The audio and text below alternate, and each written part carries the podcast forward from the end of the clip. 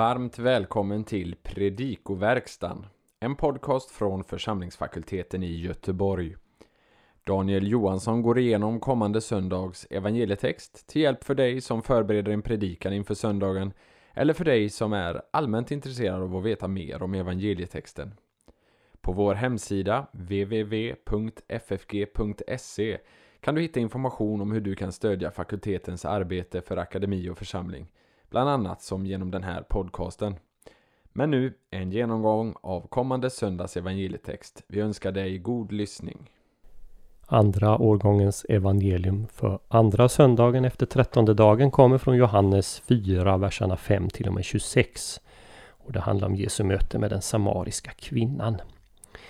Den här texten innehåller inga större språkliga svårigheter, men några saker ska vi lägga märke till. Johannes använde två olika ord för brunn, PG respektive friar. PG avser en rinnande källa, medan friar syftar på en utgrävd brunn, så som framkommer i Bibel 2000. Jakobs brunn, som det här handlar om, var nämligen båda sakerna. Brunnen var grävd, men den fylldes på av en underjordisk källa. Verbformen pluskvamperfekt är inte så vanlig i Nya Testamentet, men vi finner en sådan i vers 8, nämligen apelelytheisan, som kommer av verbet aperchomai, som betyder gå bort. De hade gått bort, får vi översätta. Konstruktionen gynaikos samaritidos oses i vers 9, som består av substantiv, adjektiv och particip genitiv, är inte en genitivus absolutus, även om man skulle misstänka det. Den här konstruktionen står i apposition till pronomenet emo, som står i genitiv, och därför står alla de här sakerna i genitiv. Och emo i sin tur, det styrs av prepositionen para, som tar genitiv. I det här fallet så är egentligen participet oses överflödigt, men i och med att den är med så blir den här konstruktionen emfatisk betonad. Hur kan du som är en jude begära att dricka från mig som är en samarisk kvinna? Konstruktionen är mycket ovanlig i Nya Testamentet, men det finns paralleller i till exempel Apostlagärningarna 1:12 och 7:58. I vers 14 möter den dubbla negationen o-med, som normalt då följs av en aoristkonjunktiv och har betydelsen aldrig någonsin, den starkaste formen av negation som grekiskan känner. I det här fallet så följs dock o-med av ett verb i futurum, dipsesei. Futurum efter o-med är en möjlig konstruktion, men den är inte lika vanlig som aoristkonjunktiven. Här kan man notera i notapparaten till nästlalan att en del avskrivare har korrigerat futurum till just aoristkonjunktiv. Jesus är på väg upp till Galileen genom Samarien när han slår sig ner vid brunnen i Sykar. Avsnittet här fortsätter flera teman som har kommit upp i föregående kapitel i Johannes evangeliet. Johannes fortsätter att återge dialoger i vilka Jesus visar att han är uppfyllelsen av löften eller institutioner i Gamla testamentet. Vatten fortsätter att spela en viktig roll, så som i till exempel 2:6 och 3:5. Det är också fullt möjligt att Johannes avser en kontrast mellan Nikodemus i föregående kapitel och den samariska kvinnan. Han var jude, man, en respekterad judisk lärare och ledare. Hon var samarit, kvinna, moraliskt suspekt och teologiskt oskolad. Men det båda hade gemensamt, det var att de behövde Jesus. Samarien på Jesu tid tillhörde samma romerska administrationsområde som Judeen. Men folken var mycket olika. Kung Omri hade enligt första kungaboken 1624 benämnt den nya huvudstaden i Nordriket för Samaria. Och det här namnet kom sedermera att användas om hela området eller riket. Efter att assyrerna intagit Samaria 722 och deporterat en stor del av befolkningen, kom de återstående israeliterna att blandas med andra folkslag som flyttades dit av assyrierna. När så judarna återvände efter exilen i Babylon så kom de att betrakta samariernas gudsdyrkan som suspekt. Omkring år 400 f.Kr. uppförde samarierna tempel på berget Gerizim som låg inom synhåll från Sykars brunn. Just det här templet förstördes av den judiske regenten Johannes Hyrkanus på 100-talet f.Kr. och det här var bland annat orsaken till den stora fiendskapen mellan samarierna och judarna. Vår kunskap om samariernas teologi är bristfällig, men så mycket i alla fall klart som att deras kanon enbart omfattade de 5 Moseböckerna. De ansåg sig därför inte bundna av senare gammaltestamentliga skrifter som anger att platsen för templet skulle vara Jerusalem, utan de hade utifrån de 5 Moseböckerna kommit fram till att Gerizim var den rätta platsen. Det var till exempel i Sikem intill Gerizim som Abraham hade byggt sitt första altare när han kom till Kanaan. Läs första Mosebok 12:67. Vi kan dela in vår text på följande sätt i 4 delar. Först i verserna 5 och 6 har vi en inledning som ger bakgrunden. Verserna 7-8 så beskrivs den samariska kvinnan som kommer när lärjungarna har gått in i staden. Och sen de 2 huvuddelarna 9-15 där Jesus talar om levande vatten och 16-26 där det talas om tillbedjan i ande och sanning. Johannes evangeliet betonar ju Kristi preexistens och gudomliga natur. Ja, så mycket att en del utläggare menar att Kristus enbart på ett skenbart sätt är människa. En sån uppfattning motsägs av den här läsningen som ju understryker att Jesus både är trött och törstig.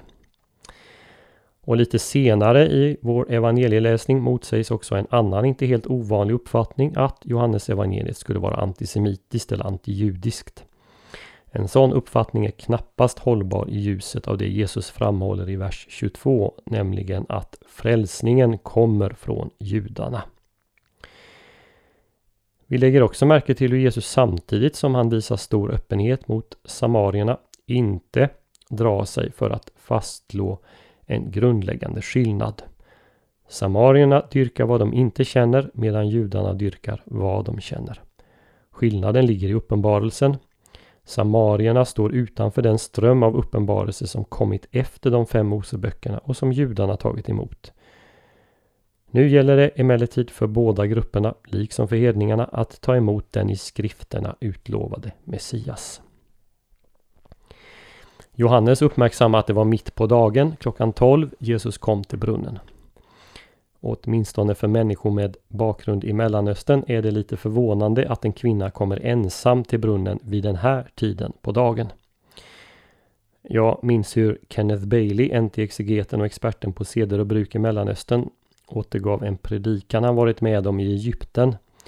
Pastorn hade predikat i dialogform över den här texten och hade frågat församlingens kvinnor vad de drog för slutsats av att kvinnan kom till brunnen mitt på dagen. En mycket dålig kvinna, hade de svarat. De drog slutsatsen att hon kom till brunnen mitt på dagen för att slippa träffa någon och att hon därför måste vara en omoralisk person, något som framgår senare i samtalet mellan Jesus och kvinnan. Hur förvandlas hon ändå inte av mötet med Jesus? Kvinnan som dragit sig undan den sociala gemenskapen rusar tillbaka till staden och proklamerar för alla vad som hänt henne. Men därom handlar först nästa söndags predikan. På samma sätt som i mötet med Nikodemus talas om födelse, där det talas om födelse på 2 plan, så talas det om levande vatten i 2 betydelser här. Kvinnan förstår levande vatten som friskt källvatten i motsats till det stillastående, medan Jesus avser det andliga livets vatten som ger evigt liv. Här finns det en rik bakgrund i Gamla testamentet för uttrycket levande vatten i andlig mening. Vi kan tänka på ställen som Saltaren 23, Saltaren 36, 9-10, Saltaren 42, 2, Jesaja 12, 3. Gud själv eller hans ord är det levande vattnet enligt Jesaja 55:1 och Jeremia 2:13.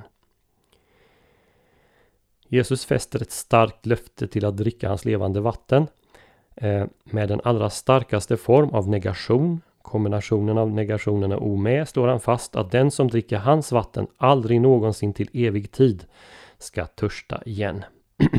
Och liknande löften finns i 8, 51 och 52, 10, 28, 11, 26 och 13, 8.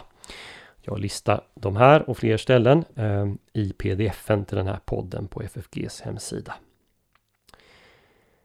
I dialogen med den samariska kvinnan framgår inte hur Jesus ska uppfylla sitt löfte om det levande vattnet. Det kommer en antydan när Jesus strax efteråt talar om att tillbe Gud i ande och sanning. Men läsaren får vänta till kapitel 7, vers 37 och framåt, där Johannes, själv evangelisten, i sin kommentar kopplar ihop livets vatten med anden och med Jesu förhärligande på korset. När Jesus dör överlämnar han anden, par edokento pneuma.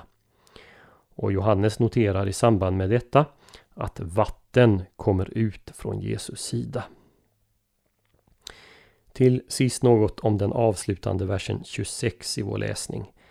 Här har vi ett eko av Jesaja kapitel 52, verserna 67. Läs gärna de verserna i sitt sammanhang. Där identifierar sig Gud som den som talar. Och här i Johannes talar Jesus på samma sätt.